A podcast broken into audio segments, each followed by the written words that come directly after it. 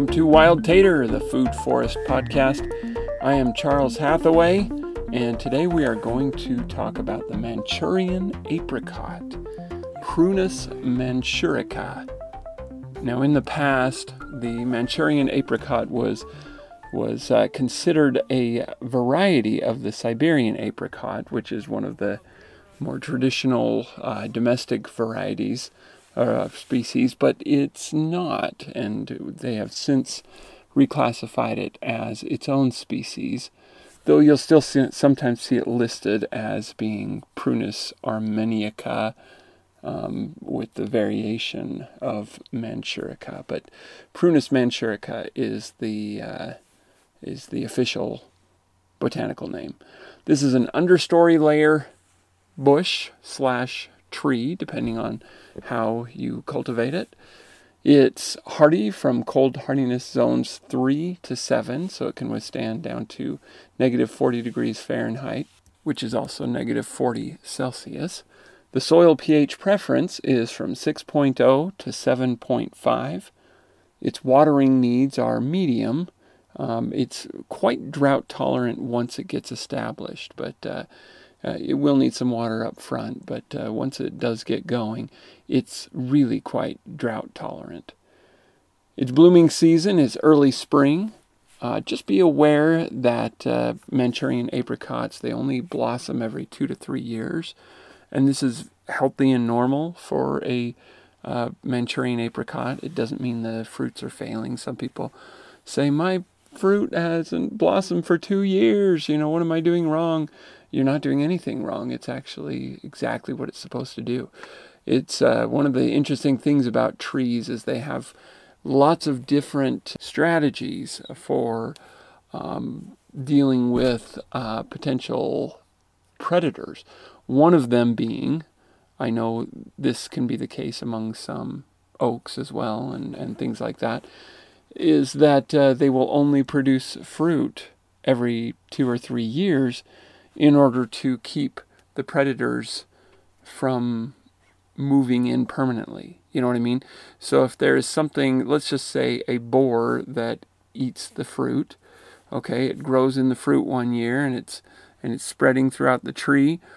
The fruits all fall. The uh, the little worm or whatever, you know, becomes a, a, a fly that uh, plant that lays its eggs in the leaves of the tree, which then fall to the ground, and then and then uh, come springtime, those eggs hatch, and new little worms climb the tree looking for fruit.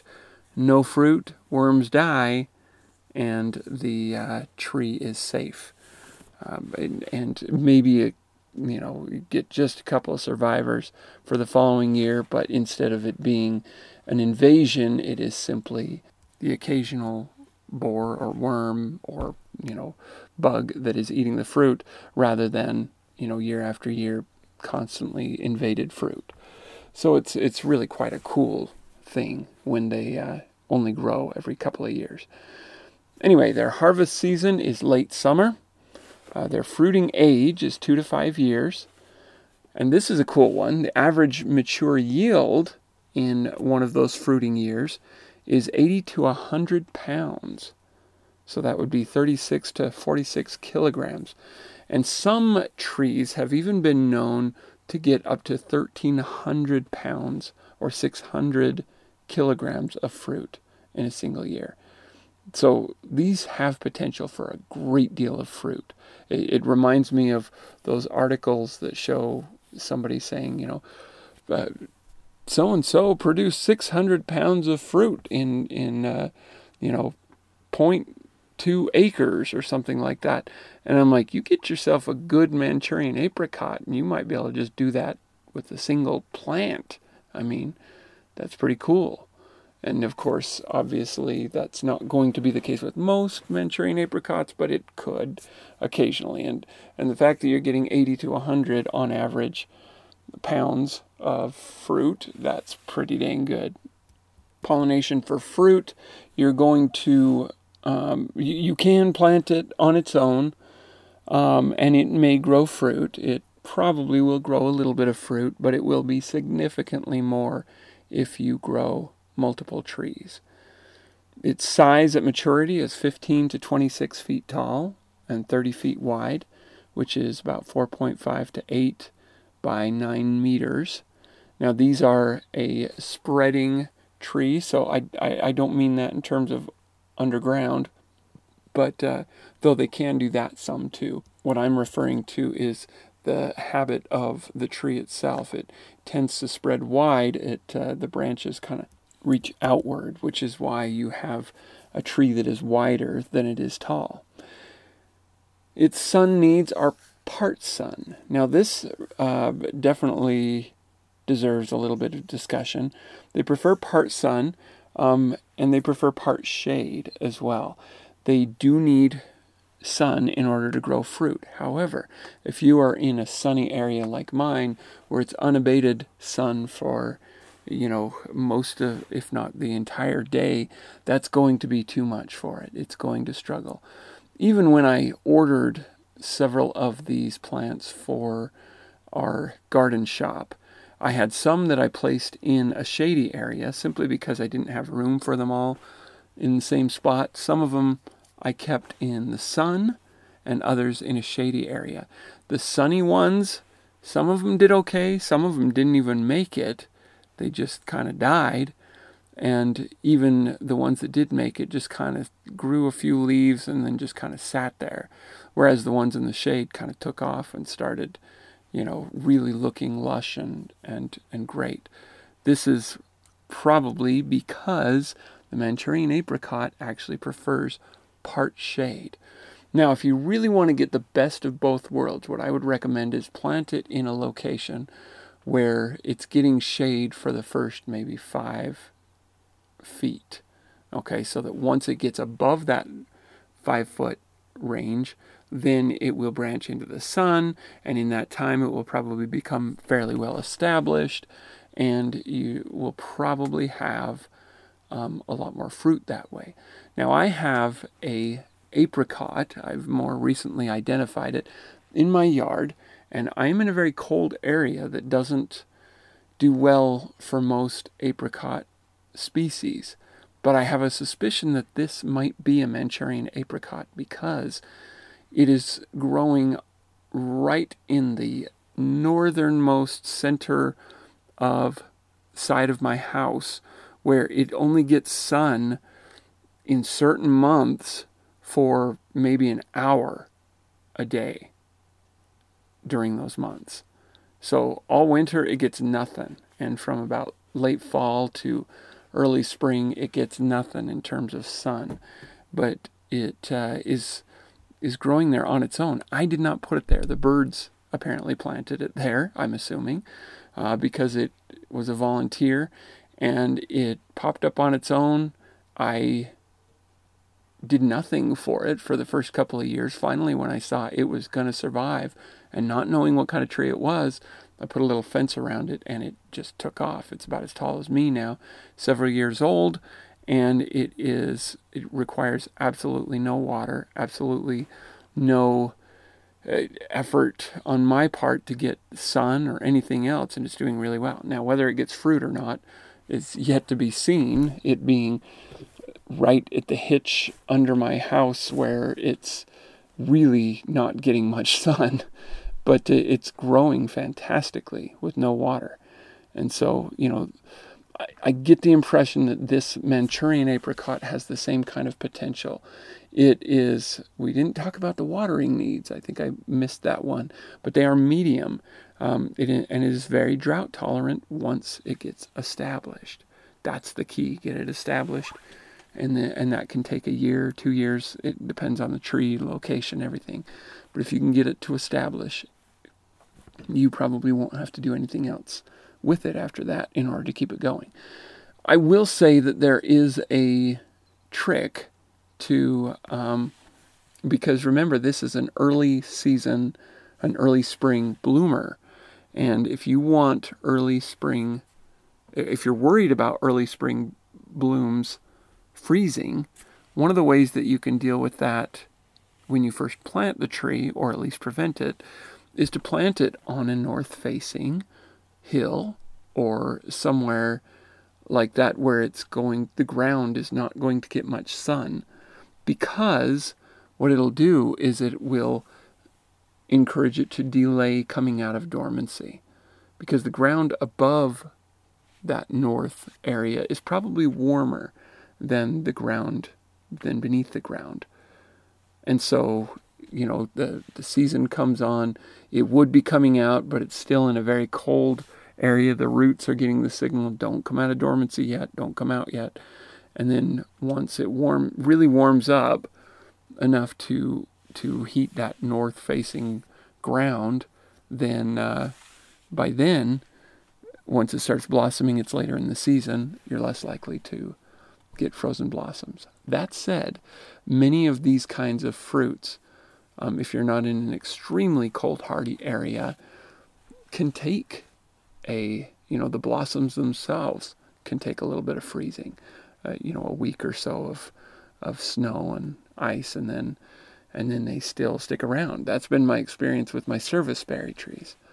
So anyway okay their preferred habitat is probably in the loamy soil of forests thickets and rocky slopes they're very much a forest plant or tree their growth rate is fast given the right circumstances, of course. Their natural reproductive rate is medium, and they mostly spread by either root saplings coming out, which are not aggressive but do come, and also by seed. As we mentioned, you know, birds and so forth can spread them. Um, anything that falls to the ground could grow a new tree, stuff like that. Their propagation method is usually by seed after cold stratification. Their, li- their uh, life expectancy is uh, 30 to 40 years, though they can reach go much higher than that, reach up to 200 years, and they are in the rose family, the Rosaceae family, which may surprise a lot of people that they are in the apple family. That's kind of interesting. So are the apricots, which is actually one of the reasons that this uh, Manchurian apricot is bred in some countries because the inner seed, that uh, kernel inside the pit, is used much like an apricot. Remember, they are a relative of the apricot. Now, I don't personally recommend that because the uh, the same kind of chemicals that make um, you know apple seedlings or uh, sorry apple seeds toxic, um, and and other such things. You know, the hydrogen cyanide as well as am, amygdalin, uh, some other things like that are in there um, can be toxic or at, at, at some level. And so I don't recommend eating the uh, the kernel, even though there are ways to do that. If you're interested, you can study up on that. These have been bred for that those purposes at times, but I don't recommend it just because they are. It's it's it's just something you know. Just stick with almonds if you're kind of. They're they're the uh, least toxic of these uh, kinds of kernel nuts, if you will. Okay, so what does the Manchurian apricot taste like? Well, there are mixed reports on this, and I think it is for the simple reason that uh, Manchurian apricot is not yet, for the most part, a cultivated variety. It is usually grown from seed, and so some of the trees will have really nice, delicious fruit. Others a little more bitter. Some have reported them being quite bland, while others have described them as having a very intense traditional apricot flavor. So, for the most part, I think the aggregate is they're good. Um, they're but they are not as predictable as other apricots for the simple reason that each seed grows its own variety of apricot. That's that's how that works. And so this there's a great opportunity here because of that. Um, that if you grow a Manchurian apricot and it is a particularly good fruit, then cultivate that, graft it onto other Manchurian apricots, and you can sell it as a unique variety. And like we've talked about before, you can even patent and uh, sell it to to uh, wholesalers and so forth, and and make a business out of it. Uh, be able to receive royalties for the sale of every one of your Manchurian apricot trees. You would want to give it a unique variety name and so forth. And you know, you could start with farmers markets and and then take it to uh, to wholesalers or something to get them to start producing them as well. But uh, back to talking about the general flavor of the Manchurian apricot, it gets mostly good reviews, and especially when it is used for jams, jellies, and other kinds of recipes. And you can use Manchurian a- apricots as you would use any other uh, apricot. I will give a warning if you are using Manchurian apricots, just make sure that the recipe, um, if it's if it's calling for volume, like you know six cups of chopped whatever, or you know weight, like you know half a pound of of apricots or something like that, then just follow the recipe exactly. If it is calling for a number of apricots, like says 10 apricots, then you may want to go somewhere between 50 to 100% more, meaning up to double what it's asking for, simply because Manchurian apricots are generally smaller than other apricots. Ping pong ball size is a is a pretty typical uh, thing that I've heard from people in terms of the size of the Manchurian apricot. Otherwise, go ahead and use your Manchurian apricots for any apricot recipe. So, we will include some apricot recipes in our Pinterest board, and you can use your Manchurian apricots for any of those recipes. Thanks again for listening.